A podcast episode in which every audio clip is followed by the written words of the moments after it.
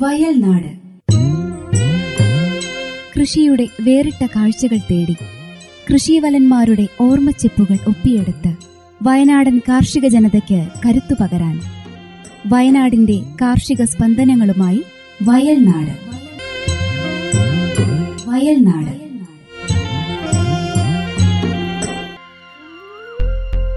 ഭൂമിയുടെയും സസ്യങ്ങളുടെയും നിലനിൽപ്പിന് നിരവധി ഘടകങ്ങളും ജീവജാലങ്ങളും അത്യാവശ്യമാണ്. അതിൽ പ്രധാനപ്പെട്ടതും ഒഴിച്ചുകൂടാൻ ആവാത്തതുമാണ് തേനീച്ചകൾ. പല ഇനങ്ങളിൽ ഉള്ള തേനീച്ചകളുണ്ടെങ്കിലും വൻ തേനീച്ചകൾ ചെറുതേനീച്ചകൾ എന്നീ ഇനങ്ങളാണ് നമുക്ക് സുപരിചിതം. ഇവയെ പരിപാലിക്കുകയും അതുവഴി ലഭിക്കുന്ന തേൻ വിപണനം നടത്തി ജീവിതമാർഗം കണ്ടെത്തുന്നവരും നിരവധിയാണ്. ശുദ്ധമായതും മായം കലരാത്തതുമായ തേനിന് ഇന്ന് ആവശ്യക്കാർ ഏറെയാണ്. നമ്മുടെ വയനാടിനെ സംബന്ധിച്ചിടത്തോളം തേനീച്ച കൃഷിക്ക് സാധ്യത വളരെയധികമാണ് ഇത് മനസ്സിലാക്കി തേനീച്ച കൃഷിയിലേക്ക് ഇറങ്ങിയിരിക്കുകയാണ് പുൽപ്പള്ളി കാപ്പിസെറ്റ് സ്വദേശിയായ ബേബി എന്ന കർഷകൻ. വർഷങ്ങൾക്ക് മുൻപ് ചെറിയൊരു പരിശീലനം ലഭിച്ച് തേനീച്ചയുടെ ലോകത്തേക്ക് എത്തിയതാണ് ഇദ്ദേഹം. ഇന്ന് ഇദ്ദേഹം ഒരു തേൻവീട് തന്നെ ഒരുക്കിയിരിക്കുന്നു. നമുക്ക് ഇദ്ദേഹത്തിന്റെ അനുഭവങ്ങളിലൂടെ സഞ്ചരിക്കാം.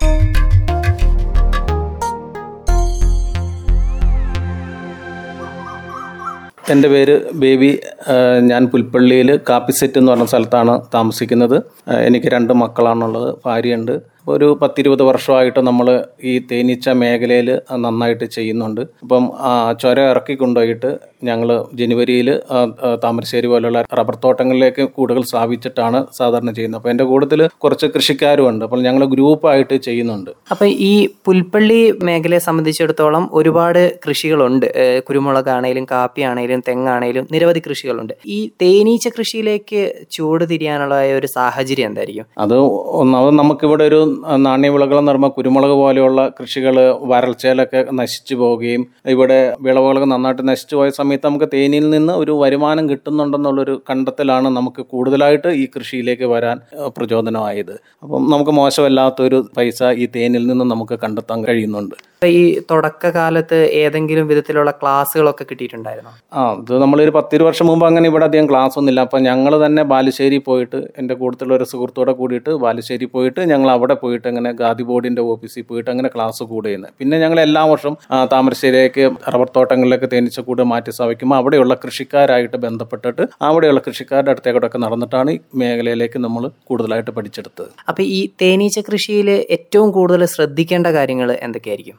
ഇപ്പം നമ്മളൊരു കന്നാലി കൃഷി കാര്യങ്ങളൊക്കെ വെച്ച് നോക്കുമ്പം തേനീച്ച കൃഷി അത്ര ശ്രദ്ധിക്കാനില്ലെന്നാണ് എന്റെ അനുഭവം പറയുന്നത്. കാരണം നമ്മൾ എല്ലാ ദിവസവും രണ്ട് മൂന്ന് നേരം നമ്മൾ പശുക്കളെ പരിപാലിക്കുന്ന നോക്കുമ്പം നമ്മളൊരു മാസത്തിൽ ഒരു പ്രാവശ്യമോ ആഴ്ചയിൽ ഒരു പ്രാവശ്യമോ മാത്രം നമ്മൾ തേനീച്ച കൂടിന്റെ അടുത്തേക്ക് പോയത്. പിന്നെ തേൻ സീസണിൽ മാത്രമാണ് ഇതിന് കൂടുതലായിട്ട് ഒരു മാസം രണ്ട് മാസം ഒക്കെ നീണ്ടു നിൽക്കുന്ന പണികളുള്ളൂ. അല്ലാത്ത സമയത്തൊക്കെ നമ്മളൊരു പതിനഞ്ച് ദിവസം ഇരുപത് ദിവസമൊക്കെ കൂടുമ്പോഴേ തേനീച്ച കൂടിന്റെ അടുത്തേക്കൂടെ പോകാറുള്ളൂ. അപ്പോൾ ഇതിന്റെ പരിപാലനമൊക്കെ എങ്ങനെയാണ്? ആ, കുറച്ച് കാര്യങ്ങൾ നമ്മൾ അറിഞ്ഞിട്ടുണ്ടെങ്കിൽ വളരെ ലാഘവത്തോടെ ചെയ്യാൻ പറ്റുന്ന ഒരു കൃഷിയാണ് തേനീച്ച കൃഷി. ആദ്യമായിട്ട് നമ്മൾ ഇതിന്റെ കുറച്ച് കാര്യങ്ങൾ അറിഞ്ഞിരിക്കണമെന്ന് മാത്രമേ ഉള്ളൂ. അപ്പം നമ്മളിപ്പം പാഴാക്കി കളയുന്ന കുറച്ച് ടൈമുകൾ വെറുതെ അതിലെ ഇതിലേം കളഞ്ഞ് സമയം കളയുന്നുണ്ടെങ്കിൽ ആ പാഴാക്കി കളയുന്ന സമയങ്ങൾ ശരിക്കും പറഞ്ഞാൽ നമുക്ക് ഈ തേനീച്ച പെട്ടിയിലേക്ക് ശ്രദ്ധ കേന്ദ്രീകരിക്കുകയാണെങ്കിൽ നമുക്ക് അധികമായിട്ടൊരു വരുമാനം കണ്ടെത്താൻ കഴിയും. പിന്നെ സ്ത്രീകൾക്കൊക്കെ ആണെങ്കിലും നല്ല സാധ്യതയുണ്ട്. അപ്പോൾ മറ്റ് ജോലികളെ വെച്ച് നോക്കുമ്പോൾ കായികമായിട്ടൊന്നും വലിയൊരു അധ്വാനമോ കാര്യങ്ങൾ വരുന്നില്ല. കുറച്ച് കാര്യങ്ങൾ അറിഞ്ഞുകൊണ്ട് അത് കൃത്യമായിട്ടും ആ സമയങ്ങളിൽ ഇതിന്റെ കാര്യങ്ങൾ ചെയ്യുവാണെങ്കിൽ വളരെ എളുപ്പത്തിൽ ചെയ്യാവുന്ന ഒരു കൃഷിയാണ് തേനീച്ച കൃഷി. ഇപ്പം നമ്മൾ ആദ്യമായിട്ട് തേനീച്ച കൂടുകൾ വാങ്ങുമ്പോൾ ഇതുപോലെ ചെയ്യുന്ന കൃഷിക്കാരുടെ അടുത്തുനിന്ന് കുറച്ച് കൂടുകളാണ് നമ്മൾ ആദ്യം വാങ്ങുന്നത്. അപ്പം അതിനകത്തൊരു മൂന്നടയും റാണീനെ ഉള്ളൊരു ഗ്രൂപ്പാണ് നമുക്കൊരു ബ്രൂഡ് ചേമ്പറും ഒരു തേൻ തട്ടുമായിട്ടുള്ള ഒരു സെറ്റാണ് നമുക്ക് കിട്ടുന്നത്.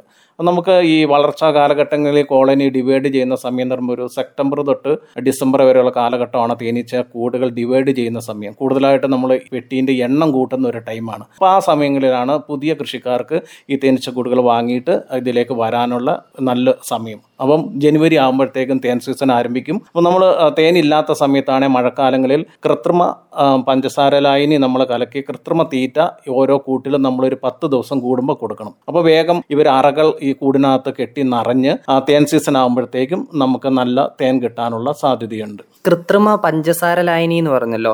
അത് ഉണ്ടാക്കുമ്പോൾ ഏതെങ്കിലുമൊക്കെ കാര്യങ്ങൾ ശ്രദ്ധിക്കാനുണ്ടോ? അതിന്റെ ഒരു രീതികളെ കുറിച്ച് പറയാമോ? നമ്മളിപ്പോൾ തീ ഫുഡ് കൊടുക്കുക എന്ന് പറയുമ്പോൾ നമ്മൾ സാധാരണ ചിലർ ശർക്കര കൊടുത്താൽ എന്താണെന്ന് ചോദിക്കും. നമ്മൾ ശർക്കര സാധാരണ കൊടുക്കാറില്ല. ശർക്കര കൊടുക്കുന്ന അത്ര നല്ലതല്ല എന്ന് പറയുന്നത്. അപ്പം പഞ്ചസാരയും അത്ര നല്ലതൊന്നല്ല.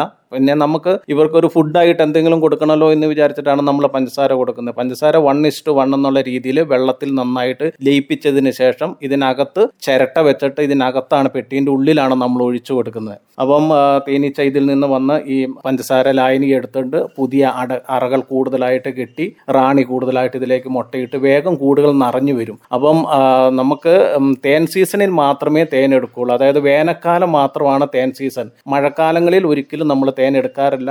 നമുക്കിങ്ങനെ കോളനി വിഭജനവും കാര്യങ്ങളും ഒക്കെ ഇരിക്കുമ്പോൾ ആ സമയങ്ങളിൽ നമുക്ക് തേൻ കിട്ടിയല്ല പഞ്ചസാര ലൈന് നമ്മൾ കലക്കി എല്ലാം ഇതിനകത്ത് ലയിപ്പിച്ചതിന് ശേഷം ഇതിന പെട്ടീന്റെ തേൻ തട്ടിനകത്ത് ചിരട്ട വെക്കുകയോ ചെയ്യുന്നത്. ആ ചിരട്ടയ്ക്കകത്ത് നമ്മൾ ഒഴിച്ചു കൊടുത്ത് കുറച്ച് ഓലച്ചികളൊക്കെ അതിലേക്ക് ഇട്ടിട്ട് നമ്മൾ കെട്ടി അടച്ചു വെക്കുന്നത് അപ്പോൾ തേനീച്ച അടിയിൽ നിന്ന് തന്നെ കയറി വന്നിട്ട് പഞ്ചസാര ലായനി എടുത്തുകൊണ്ട് ഇവർ ഇവരുടെ കുഞ്ഞുങ്ങൾക്കും ഇവർക്കും ഭക്ഷണം കൊടുത്തുകൊണ്ട് പെട്ടെന്ന് അറകൾ കെട്ടി നിറഞ്ഞു വരും. തേൻ സീസൺ ആവുമ്പം ശരിക്കും പറഞ്ഞാൽ നമ്മൾ ഈ കൊടുക്കുന്ന പഞ്ചസാര ലായനി ഇവർ സ്വീകരിക്കാണ്ട് വരും. അതായത് ഒരു രക്ഷയില്ലെങ്കിൽ മാത്രമേ തേനീച്ച ഈ പഞ്ചസാര സ്വീകരിക്കുകയുള്ളൂ. പ്രകൃതിയിൽ തേൻ വരാൻ തുടങ്ങിയാൽ നമ്മൾ കൊടുക്കുന്ന പഞ്ചസാര പിന്നെ ഇവർ സ്വീകരിക്കുകയില്ല. അപ്പം അങ്ങനെ വരുന്ന സമയത്ത് നമ്മൾ പഞ്ചസാര ലായനി കൊടുക്കൽ നിർത്തുകയും പിന്നെ തേൻ സീസണിന്റെ ആ നമ്മുടെ ഇതിന്റെ അടകൾ കീറി തേൻ തട്ടിലേക്ക് കൊടുക്കുകയും ഈച്ച പിരിയാണ്ട് ശ്രദ്ധിക്കുക. അപ്പം നമുക്ക് പെട്ടിക്കകത്ത് തേൻ നിറയുന്നതാണ് കണക്ക്. ഇതിനകത്ത് അവർ അറകളിൽ തേൻ നിറച്ചതിന് ശേഷം ജലാംശം പറ്റിച്ച് ഉറുക്കി ഇവർ സീൽ ചെയ്ത് വെക്കും. ആ സീൽ ചെയ്ത് വെക്കുന്ന നമ്മൾ ഇതിന്റെ സ്പെഷ്യൽ കത്തി ഉപയോഗിച്ച് ചെത്തി ഹണി എക്സാട്ടിൽ വെച്ച് കറക്കിയിട്ടാണ് ഈ തേൻ നമ്മൾ എടുക്കുന്നത്. അപ്പോൾ ഈ അറകൾക്ക് യാതൊരു കേടും വരില്ല. ഈ അറകൾ തന്നെയാണ് തേൻ സീസൺ കഴിയുന്നോടം വരെ വേനൽക്കാലം മൊത്തം നമ്മൾ ഉപയോഗിക്കുന്നത്. അപ്പം കൂടുതൽ തട്ടുകൾ മുകളിലേക്ക് വെക്കാൻ പറ്റിയിട്ടുണ്ടെങ്കിൽ നമുക്ക് കൂടുതൽ തേൻ കിട്ടും. ഒന്നും രണ്ടും മൂന്നും തട്ടുകളൊക്കെ മുകളിലേക്ക് നമ്മൾ വെച്ചുകൊണ്ടാണ് തേൻ കൂടുതൽ എടുക്കുന്നത്. അപ്പോൾ അടിയിലത്തെ ഒരു ബ്രൂഡ് ചേമ്പറിൽ മാത്രം നമ്മൾ തേൻ എടുക്കാണ്ട് ഇവർക്ക് വിട്ടുകൊടുക്കുന്നു. അതിനകത്ത് കുഞ്ഞും മുട്ടയും റാണിയായിട്ടുള്ള സെറ്റ് ഇരിക്കുന്നതുകൊണ്ട് ഈച്ച പറന്നു പോകുകയല്ല. അപ്പം തേൻ എടുത്തിട്ട് ഈ അറകൾ തന്നെ വീണ്ടും വീണ്ടും നമ്മൾ വെച്ചു കൊടുക്കുക ചെയ്യുന്നത് അപ്പൊ ഈ ഒരു ബോക്സിൽ നിന്ന് എത്ര തവണ വരെ തേൻ ശേഖരിക്കാൻ കഴിയുന്നുണ്ട്? നമുക്കിപ്പോൾ റബ്ബർ തോട്ടങ്ങളിലാണെങ്കിൽ നാലും അഞ്ചും ആറും ഏഴും പ്രാവശ്യമൊക്കെ നമ്മൾ എടുക്കും. അത് അഞ്ച് ദിവസം അഞ്ച് ദിവസമൊക്കെ കൂടുമ്പോൾ എടുക്കും അധികം മഴയില്ലെങ്കിൽ റബ്ബർ തോട്ടങ്ങളിൽ നല്ല സീസണൊക്കെ ആണെങ്കിൽ ആറ് ഏഴ് എട്ട് എടുക്കൽ വരെയൊക്കെ കിട്ടാറുണ്ട്. അപ്പോൾ നല്ല സീസണാണ് ഒരു മൂന്ന് നാലും ട്രിപ്പ് എടുക്കാൻ കിട്ടിയാൽ തന്നെ ഒരു ആവറേജ് ഒരു സീസണാണ് പിന്നെ നമുക്കിവിടെ ഫോറസ്റ്റ് സൈഡിൽ തേൻ വരുന്നത് ഏപ്രിൽ മെയ് സമയങ്ങളിലാണ് പുതുമഴ പെയ്തിട്ട് മരുത് കരിമരുത് പോലെയുള്ള മരങ്ങളൊക്കെ തളർത്ത് വന്നതിന് ശേഷം പൂവിനകത്താണ് ഇവിടെ ഫോറസ്റ്റിലെ തേനുള്ളത്. അപ്പോൾ ഏപ്രിൽ മെയ് ആകുമ്പോഴത്തേക്ക് നമ്മൾ താമരശ്ശേരിയിൽ നിന്ന് പെട്ടികളെല്ലാം മാർച്ചോട് കൂടി ഇവിടെ കാടിന്റെ സൈഡിൽ നമ്മൾ വെക്കുന്നത് അപ്പോൾ നമുക്ക് കാടിനോട് ചേർന്ന് ഒരു നൂറ്റമ്പത് ഇരുന്നൂറ് മീറ്റർ അടുത്ത് കണക്കാക്കിയിട്ട് അവിടെയുള്ള കൃഷിയിടങ്ങളിൽ കൂടെ ഒരു ഇരുപത്തഞ്ച് കൂട് ഇരുപത് കൂടൊക്കെ നമ്മൾ അടുത്തടുത്ത് ഒരു പത്തടി അകലം കണക്കാക്കിയിട്ട് അവരുടെ വീടിന്റെ പരിസരത്ത് വെച്ചിട്ടാണ് നമ്മൾ ചെയ്യുന്നത്. അപ്പം തൊട്ടടുത്ത് ഏതെങ്കിലും മരങ്ങളിൽ തേനുണ്ടെങ്കിൽ തേനീച്ച പോയി കൊമ്പ് കൊണ്ടുപോയി ഈ തേൻ കുടിച്ച് വയറ്റിൽ ശേഖരിച്ച് വീണ്ടും തിരിച്ച് കൊമ്പ് വഴി അറകളിൽ വെച്ച് ജലാംശം പറ്റിച്ച് ഇത് കുറുക്കി ഇത് സീൽ ചെയ്ത് കഴിയുമ്പോഴാണ് നമ്മൾ തേൻ എടുക്കുന്നത്. അപ്പം നമുക്കിപ്പോൾ വയനാടിനെ സംബന്ധിച്ച് മറ്റു മരങ്ങൾ കൂടുതലുള്ളതുകൊണ്ട് മരുത് ഈട്ടി വെണ്ടേക്ക് ഇങ്ങനെയുള്ള മരങ്ങൾ ഇഷ്ടം പോലെ ഉള്ളതുകൊണ്ട് ഇവിടെയുള്ള തേനിന് വൻ ഡിമാൻഡാണുള്ളത്. ഇപ്പം കാട്ടുതേൻ എന്ന് പറയുന്നത് കാടിന്റെ സൈഡിൽ നിന്ന് എടുക്കുന്നത് കാട്ടുതേനാണ്. അപ്പോൾ ആ കാട്ടുതേന് നല്ല സ്മെല്ലുണ്ടാകും. ചില സമയത്ത് ചെറിയ കയ്പായിരിക്കും ചില സമയത്ത് പുളിയായിരിക്കും. പക്ഷേ കാടിന്റെ സൈഡിൽ നിന്ന് കിട്ടുന്ന തേനിന് വൻ ഡിമാൻഡാണ് ഉള്ളത്. ഇപ്പോൾ റബ്ബർ തോട്ടങ്ങളെ സംബന്ധിച്ച് വരുന്ന തേനിന് ഒരു പ്രത്യേക മധുരം എന്നല്ലാണ്ട് ഒരു മണമോ രുചിയോ ഒന്നും ഉണ്ടാകുകയില്ല. അപ്പോൾ വയനാടിനെ സംബന്ധിച്ച് ഇതുപോലെയുള്ള ഫോറസ്റ്റ് കൂടുതലായിട്ടുള്ളതുകൊണ്ട് നമുക്കിവിടെ തേനിച്ച് കൃഷി വൻ സാധ്യതയുണ്ടെന്നാണ് എന്റെ അഭിപ്രായം. വയനാട്ടിൽ നിന്ന് തേനീച്ച പെട്ടികൾ താമരശ്ശേരി പോലെയുള്ള സ്ഥലങ്ങളിലേക്ക് കൊണ്ടുപോകുന്നതിനെ പറ്റി പറഞ്ഞല്ലോ. അപ്പൊ അതിന്റെ ഉദ്ദേശം എന്താണ്? നമുക്കിവിടെ ജനുവരി ഫെബ്രുവരി മാസങ്ങളിൽ ഇവിടെ റബ്ബർ കുറവായതുകൊണ്ടും ഇവിടെ നമുക്ക് ഈ പൊടിക്കമ്മിൾ പിടിച്ചിട്ട് ഇതിന്റെ ഇല ചുരുണ്ടു പോകുന്ന ഒരു പ്രതിഭാസമുണ്ട് വയനാട്ടിൽ മഞ്ഞ് കൂടുതലാണ്. അപ്പം ചുരം ഇറങ്ങി ചൂടുള്ള സ്ഥലങ്ങളിൽ ഇതിന്റെ ഇല നല്ല ഇല വരും. ഇപ്പം നല്ല ഇല ഉള്ള സ്ഥലങ്ങളിലാണ് ചൂട് കൂടുതലുള്ള സ്ഥലത്താണ് റബ്ബറിൽ നിന്ന് തേൻ കൂടുതലായിട്ട് കിട്ടുന്നതായിട്ട് കണ്ടേക്കുന്നത് അപ്പം നമുക്ക് താമരശ്ശേരി പോലെയുള്ള അല്ലെങ്കിൽ കണ്ണൂരോ നിലമ്പൂർ നിലമ്പൂരോ ഇങ്ങനെ കൂടുതൽ റബ്ബർ തോട്ടമുള്ള സ്ഥലങ്ങളിലേക്ക് പെട്ടികൾ മാറ്റി സ്ഥാപിക്കുകയാണെങ്കിൽ നമുക്ക് ഒരു പത്ത് കിലോ തൊട്ട് പതിനഞ്ച് കിലോ ഇരുപത് ഇരുപത്തഞ്ച് കിലോ വരെയൊക്കെ ഒരു പെട്ടിയിൽ നിന്ന് ചിലപ്പം ഒരു സീസണിൽ നമുക്ക് കിട്ടാൻ സാധ്യതയുണ്ട്. അപ്പൊ അത് ഈ അങ്ങോട്ടേക്ക് കൊണ്ടുപോവുക എന്ന് പറയുന്നത് കുറച്ച് ബുദ്ധിമുട്ടുള്ള കാര്യമാണ്. ഇവിടുന്ന് ഇത്രയും പെട്ടിയൊക്കെ കൊണ്ടുപോവുക എന്നുള്ളത്. അപ്പൊ അങ്ങനെ കൊണ്ടുപോകുമ്പം ഏതൊക്കെ കാര്യങ്ങളാണ് ശ്രദ്ധിക്കേണ്ടത്? ഇനിയിപ്പോ ഒരു കർഷകൻ തേനീച്ച പരിശീലന കേന്ദ്രത്തിൽ നിന്ന് അല്ലെങ്കിൽ മറ്റൊരു കർഷകന്റെ അടുത്ത് നിന്ന് ഈ പെട്ടി മേടിച്ചുകൊണ്ട് വരുമ്പോൾ എന്തൊക്കെ കാര്യങ്ങൾ ശ്രദ്ധിക്കണം? ഇപ്പം നമുക്ക് സെപ്റ്റംബർ ഒക്ടോബർ മാസങ്ങളിൽ ഒരു മൂന്നടയുള്ള ഒരു ഗ്രൂപ്പായിട്ടുള്ള ഒരു തേനീച്ച കൂടായിരിക്കും നമുക്ക് കിട്ടുന്നത്. അത് നമ്മൾ ഇതിനകത്ത് പഞ്ചസാര ലായനി കൊടുത്തു കഴിയുമ്പോഴത്തേക്കും ഇതിനകത്ത് ആറടയാകുകയും ഈ കൂടുകൾ നിറഞ്ഞ് നമുക്ക് തേൻതട്ടിലേക്ക് അടകൾ കീറി കൊടുക്കാനുള്ള ഈച്ച വളർന്നു വന്നിട്ടുണ്ടാകും. അങ്ങനെയുള്ള കൂടുകളാണ് നമ്മൾ രാത്രി കാലങ്ങളിലാണ് നമ്മൾ ഈ ചുരം ഇറക്കി കൊണ്ടുപോകുന്നത്.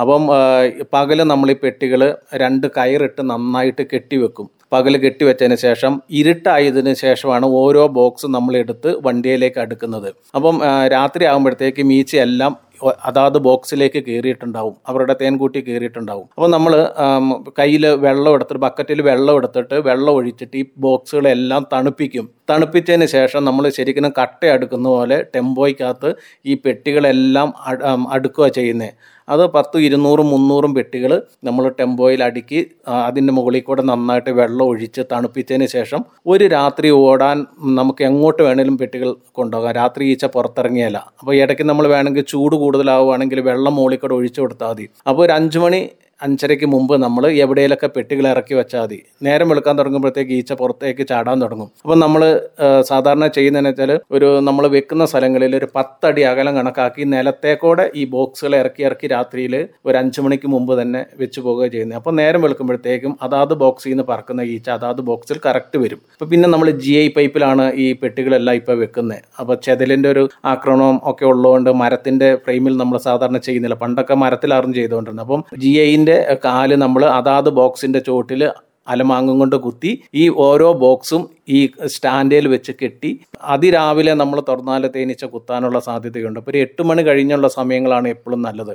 അതുപോലെ തന്നെ അഞ്ച് മണി കഴിഞ്ഞ് നമ്മൾ പെട്ടി തുറന്നാലും ഈച്ച കുത്താനുള്ള ഒരു സാധ്യതയുണ്ട്. പിന്നെ കൃഷിക്കാരന്റെ കൈയിന്റെ ചലനത്തിന്റെ ഒക്കെയാണ് ഒരു പരിധി വരെ തേനീച്ച കുത്താത്തത്. നമ്മൾ ഇവർക്കധികം വേദന എടുക്കാത്ത രീതിയിൽ വളരെ സ്ലോവിൽ ചെയ്യുവാണെങ്കിൽ ആ കാര്യമായിട്ട് ഈച്ചയൊന്നും കുത്തിയാല. പിന്നെ നമ്മൾ ഇവർ ഈച്ച കുത്താൻ വേണ്ടി കാണിക്കുമ്പോൾ സ്മോക്കർ എന്ന് പറഞ്ഞ പുക കൊടുക്കുന്ന ഒരു ഉപകരണമുണ്ട് നമുക്ക്. ഇതിനകത്ത് ചകിരിയിട്ട് കത്തിച്ചിട്ട് ചെറിയ തോതിൽ പുക നമ്മൾ പെട്ടിക്കകത്ത് കൊടുത്തുകൊണ്ടാണ് നമ്മൾ ഈ ചേന മെരുക്കിക്കൊണ്ട് കൈകാര്യം ചെയ്യുന്നത്. അപ്പോൾ സാധാരണഗതിയിൽ പുക ചെറുതായിട്ട് കൊടുക്കുമ്പോൾ തേനീച്ച അധികം കുത്താൻ വേണ്ടിയിട്ടുള്ള സ്വഭാവം കാണിക്കുകയില്ല. പിന്നെ നമ്മുടെ കൈയിന്റെ ചലനത്തിന്റെയും അന്തരീക്ഷം മൂടി കെട്ടി കിടക്കുന്ന സമയങ്ങളിലൊക്കെ നമ്മൾ തേനീച്ച കൂടുകൾ അധികം തുറന്ന് പരിപാലിക്കാണ്ടിരിക്കുന്നതാണ് നല്ലത്. നല്ല പ്രസന്നമായ കാലാവസ്ഥയുള്ള സമയത്ത് നമ്മൾ തുറന്ന് കൈകാര്യം ചെയ്യുകയാണെങ്കിൽ കാര്യമായിട്ട് തേനീച്ച നമ്മളെ കുത്താൻ സാധ്യതയില്ല.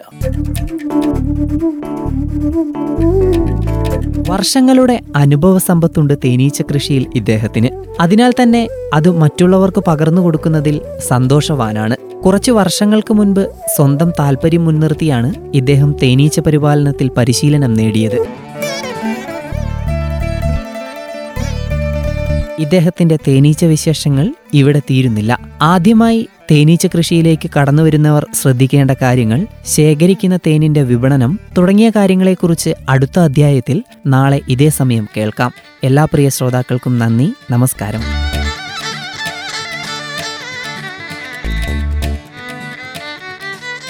വയൽനാട്.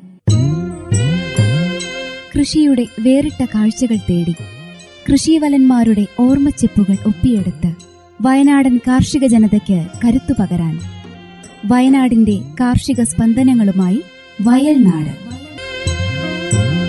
വയൽ നാട്